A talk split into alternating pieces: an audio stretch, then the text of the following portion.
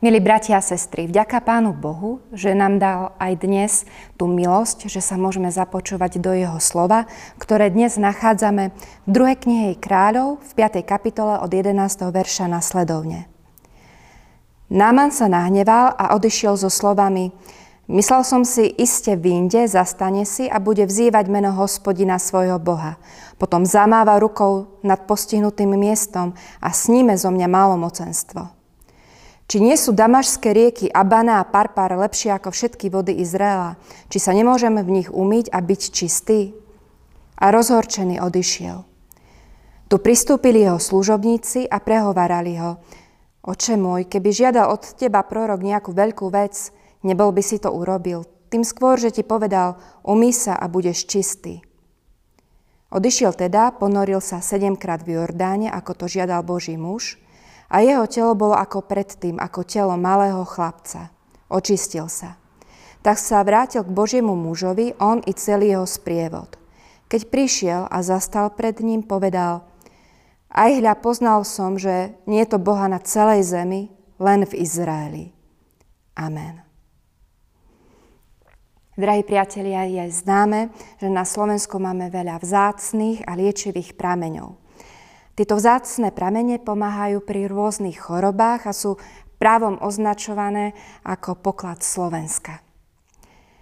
Ale niekedy sa môže stať, že človek sa ocitne v kúpeľoch, pozrie na vodu v bazéne a nejako sa mu to nezdá. Ak sa k tomu ešte prida tá príznačná aróma, v našej mysli sa vynárajú pochybnosti, či do takejto vody vôbec vstúpiť. Je pravdou, že veľa z liečivých vôd a prameňov nevyzerajú v bazénoch lákavo.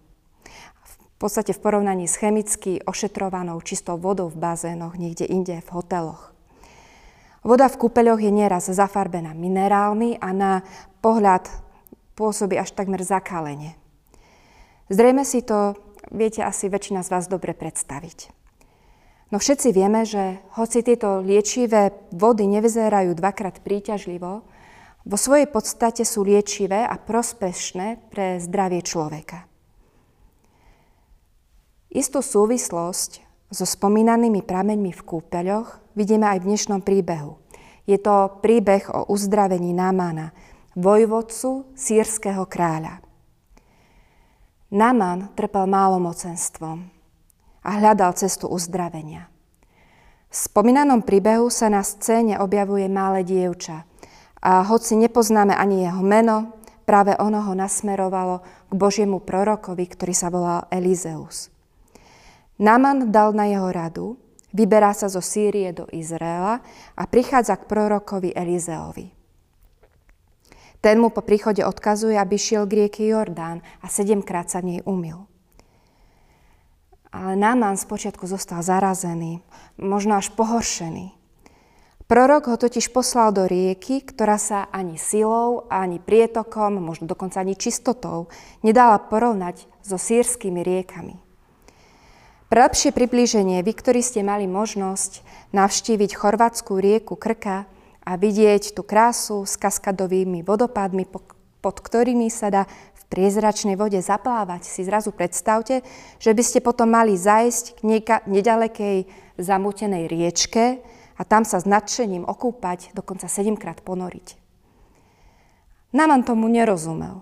Nevedel prijať to, že Božia moc je spojená s niečím, čo nevyzerá pôsobivo či na pohľad lákavo.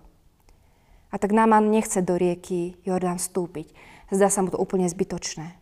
Zdá sa mu zbytočné posluchnúť Boží hlas cez proroka. Ale my sme počuli, že jeho sluhovia ho začali prehovárať a on sa napokon dal presvedčiť. Prichádza k Jordánu, sedemkrát sa ponorí a mocou Božou je zbavený málomocenstva. Je uzdravený, respektíve Biblia hovorí o tom, že bol očistený. A tak rieka, ktorou na prvý pohľad pohrdal, sa stala miestom, miestom uzdravenia a očistenia. Milé sestry a bratia, v podstate my všetci sme nejakým spôsobom podobní Námanovi. Tužíme po uzdravení, po nádeji, po zmysluplnom živote. Hľadáme ich na rôznych miestach a potom nám zrazu záznie nenápadný Boží hlas cez druhého človeka, naše svedomie, alebo cez Božie slovo, v ktorom nás Boh osloví a pozve k sebe. A možno aj do svojej církvy. A nám sa to niekedy nezdá. Církev neraz pôsobí ako zamutená rieka, ktorá je, áno, je síce užitočná, no ako by stratila ten lesk a atraktivitu. Oproti rôznym iným miestam, na ktoré ľudia radi prichádzajú, sa jednoduchosť kostola a církevného spoločenstva javí ako niečo, čo nás veľakrát neláka. My však v dnešnom príbehu vidíme, že Pán Boh koná práve tam, kde nás pozýva a nie tam, kam sa vyberáme my sami. Aj nám sa veľakrát Božie usmernenia nezdajú, neveríme im, ale v konečnom dôsledku sú to práve oni, čo je pre nás tým najlepším. O tom sa presvedčil aj samotný Náman a mnoho ľudí, ktorí mohli zakúsiť Božiu moc a milosť. Nebojme sa preto aj my prichádzať tam, kam nás pozbudzuje slovo Božie. Nebojme sa dať bokom našu hrdosť, niekedy naše predstavy o dokonalej cirkvi a vkročme s dôverou do Jordána, do Božej rieky, ktorá preteka církvou na záchranu nás hriešných ľudí. A tak, milí bratia a sestry, Pán Boh nás aj dnes pozýva k tichým vodám svojho slova a blízkosti, aby nás nielen občerstvil, ale viete, že aj uzdravil. A hoci sa nám prvýkrát nemusí chcieť vstúpiť do rieky Božej milosti, ktorá preteká aj cez našu církev, ak tak urobíme, spolu s Námanom vyznáme. Aj hľa poznal som, že okrem hospodina nie je to Boha na celej zemi. Amen. Skloňme sa k modlitbe.